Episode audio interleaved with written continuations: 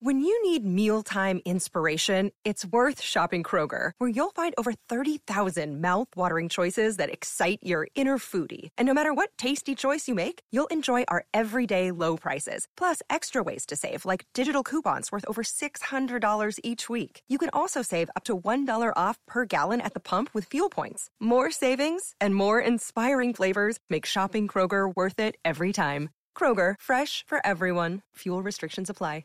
I am going to my friend John Bolton, Ambassador John Bolton's former U.S. National Security Advisor and former ambassador to the UN.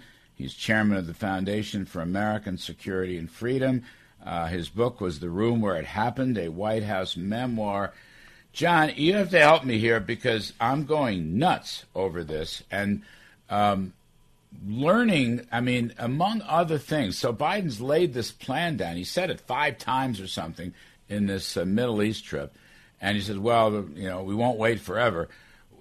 Apparently, they're going to lift the economic sanctions, provide as much as a trillion dollars because they're going to give back all the assets that were frozen during the Trump sanctions that you had a lot to do with, and um, central bank reserves. So they're going to refinance Iran which will not even allow verification of the weapons they're enriching like crazy. I could go on, John, but you you're the expert. I'm just telling you, this deal is making me crazy.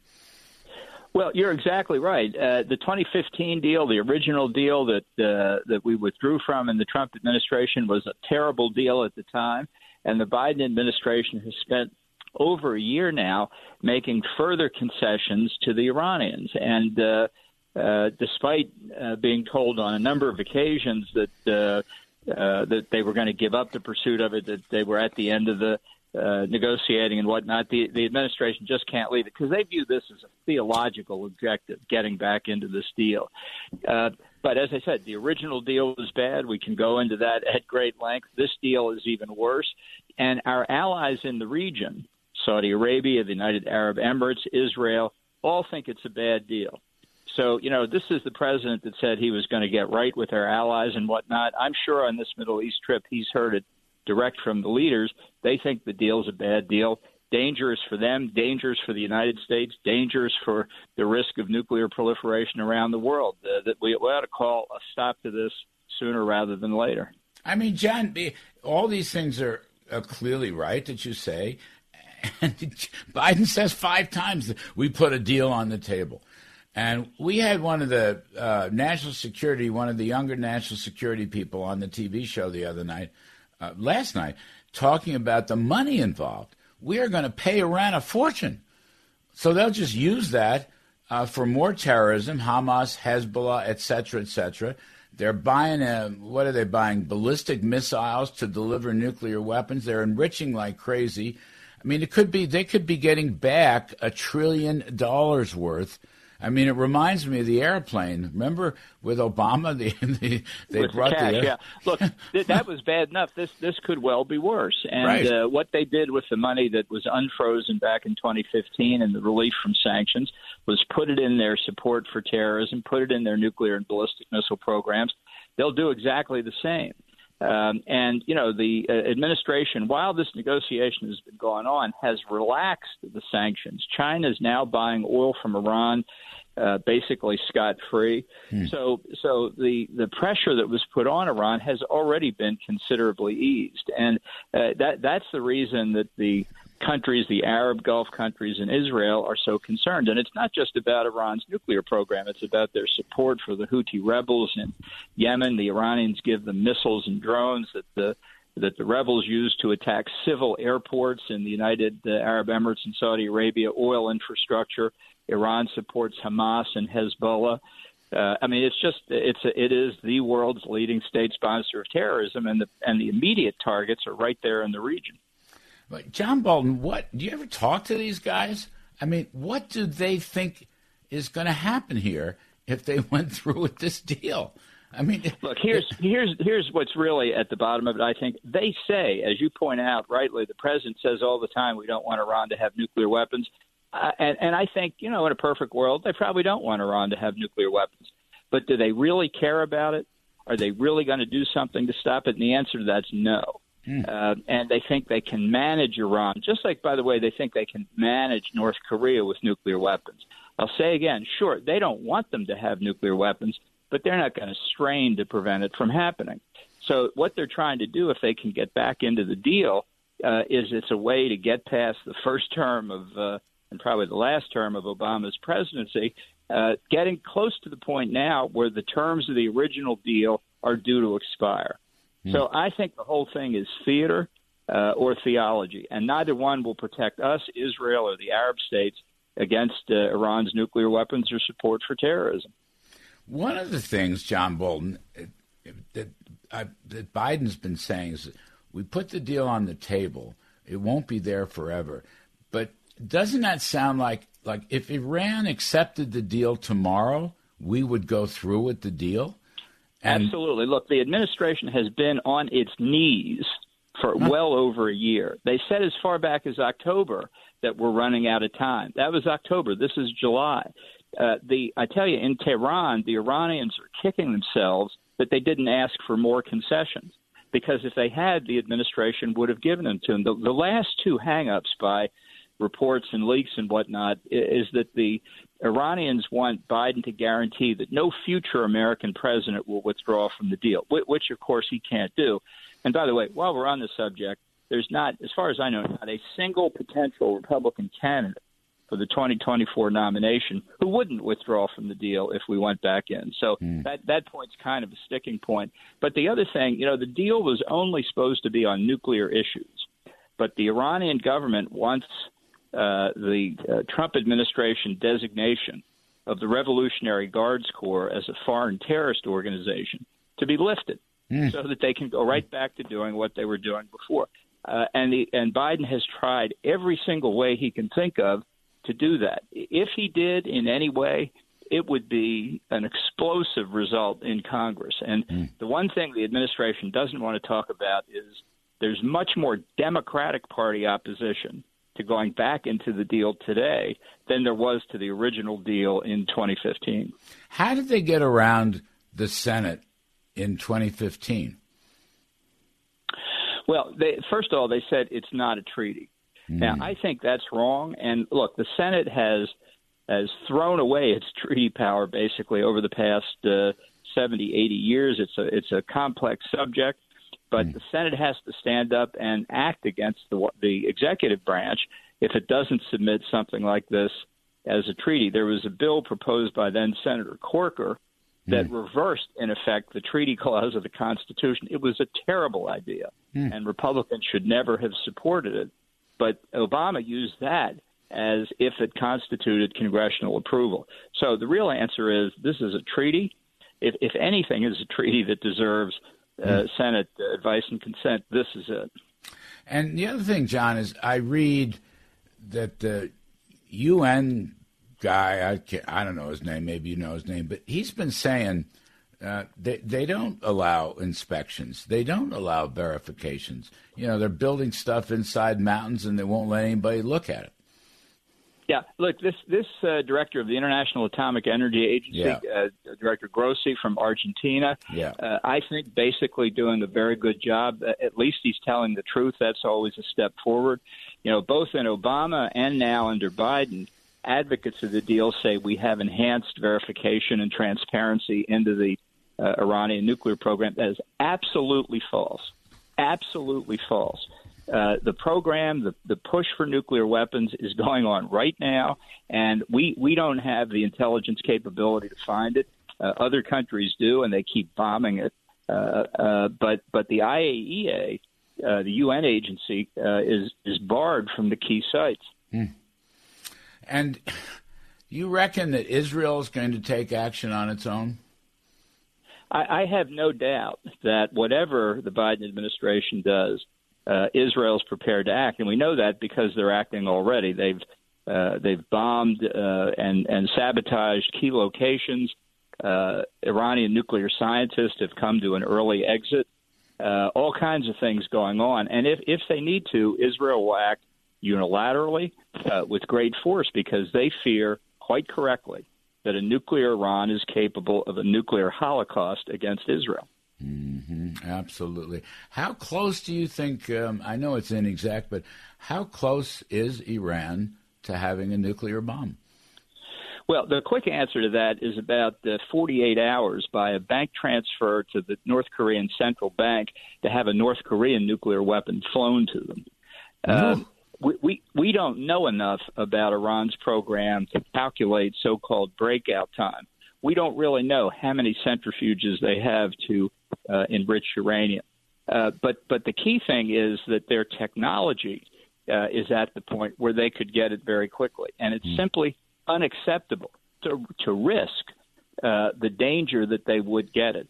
The idea you can push it off until they actually have uh, a nuclear weapon that you can see in a laboratory is far too late, far mm. too dangerous. I mean, John Bolton, old friend, this is the most catastrophic story in my mind. This is worse than anything else going on around the globe right now. Well, it's a threat uh, because of what Iran might do with it, but also the threat, and I think it's very real, that given its ties to international terrorism, Iran could quite willingly, quite easily, transfer a nuclear weapon to a terrorist group. You don't necessarily have to have a ballistic missile to develop it. You can put it on a tramp steamer, sail it into New York Harbor, and light it off. This is very dangerous stuff. Mm, boy, oh boy. John, if you can stay with us, I want to talk about the incoherent Russian policy, your Washington Post column. If you can uh, stay right after the break, give us sure, a couple more minutes. You're terrific. Folks, we're talking to Ambassador John Bolton, who was former U.S. Uh, National Security advisor. Uh, his book is The Room Where It Happened, a White House memoir. It's a very interesting read. Uh, he's chair of the Foundation for American Security and Freedom. John, you wrote in the Post a couple days ago, the Washington Post, Biden's scheme to cap oil prices reflects his incoherent Russia policy. You know, first of all, they can't cap oil prices. Second of all, they're selling all their oil, John. You know, Russia is back to uh, pre war oil production because their customers in India and China are buying lots of oil, so they're financing their war machine. We haven't done a thing here. You're not going to get uh, China and India to uh, take a uh, cap on oil prices. I don't even understand what Yellen had in mind. She's a central planner, so she thinks you're going to have price controls. But this thing you're saying, you're writing here that that won't work, and meanwhile, it's distracting from the key issues regarding Ukraine. Can you tell us some more?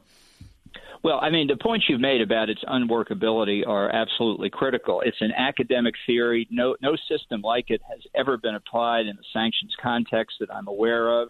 Hmm. Uh, and yet she's devoting enormous times to try and negotiate. What's the reason for it? The reason is that they are obsessed with the pi- price at the pump of gasoline in this country, and they're trying to think of anything they can to get that price down, ignoring, and you know, she she is Secretary of the Treasury, ignoring the fact that uh, between their uh, their fiscal policy and the Fed's monetary policy, that's what's causing inflation, not the war in Ukraine.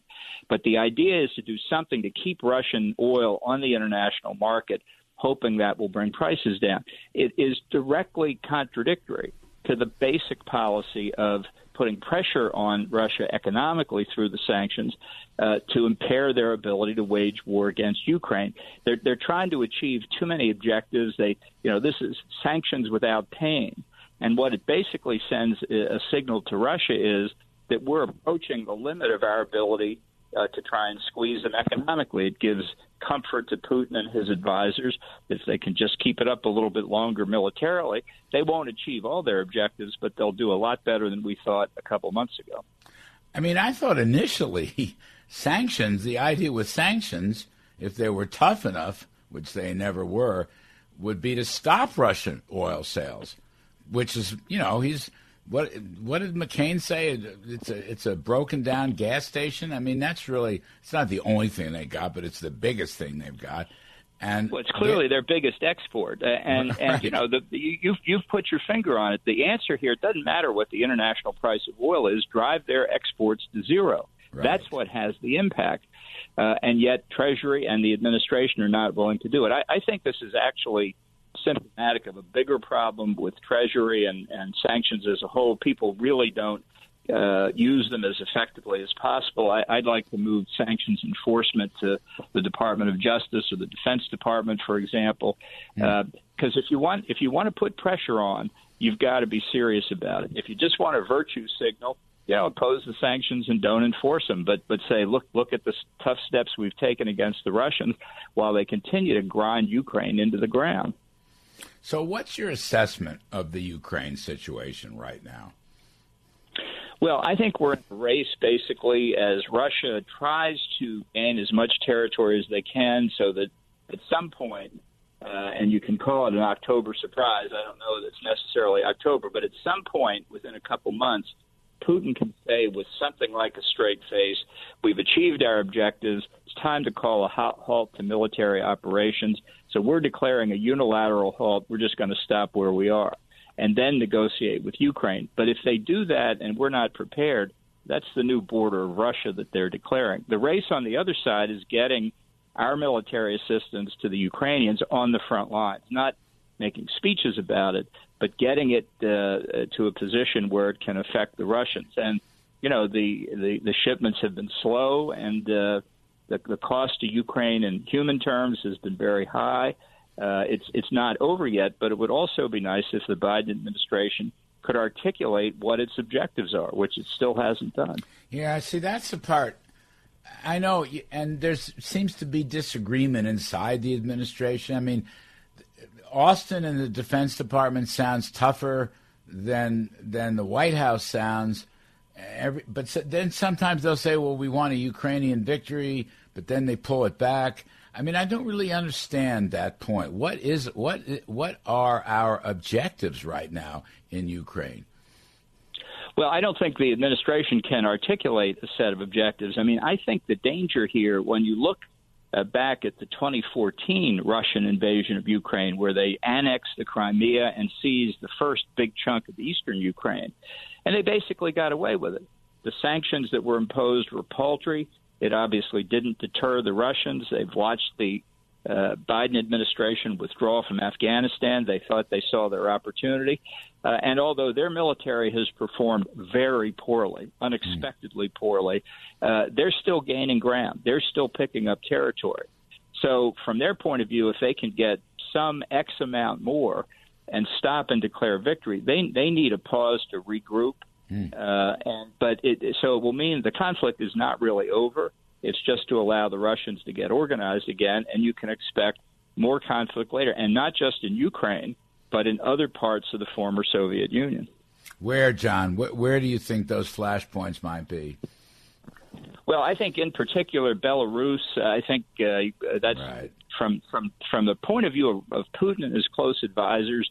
They think the breakup of the Soviet Union was illegitimate. They think the independent, uh, the new, newly independent states are legitimate. They think Ukraine, Belarus are failed states.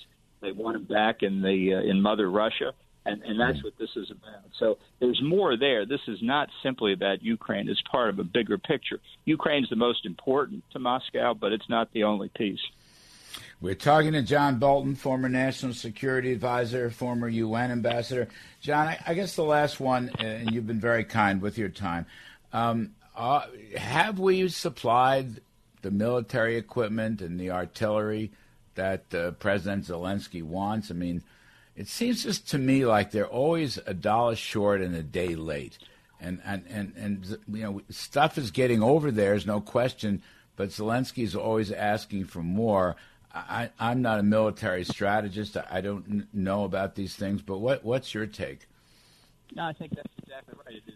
Day late and a dollar short. Uh, we, we look. Our basic failure in Ukraine was failing to deter the Russians from invading on February 24th. Biden didn't even try very hard. Uh, ironically, right now we're being deterred by the Russians.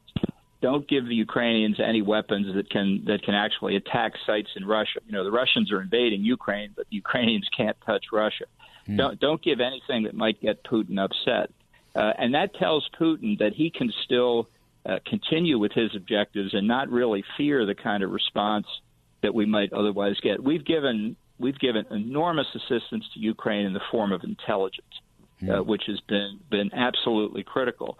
But it's a it's a it's a it's a strategy that says, well, we want to help Ukraine, but we don't want to help them too much. And I mm. think that's part of the incoherence. And are they still intimidated by uh, by Putin? Really?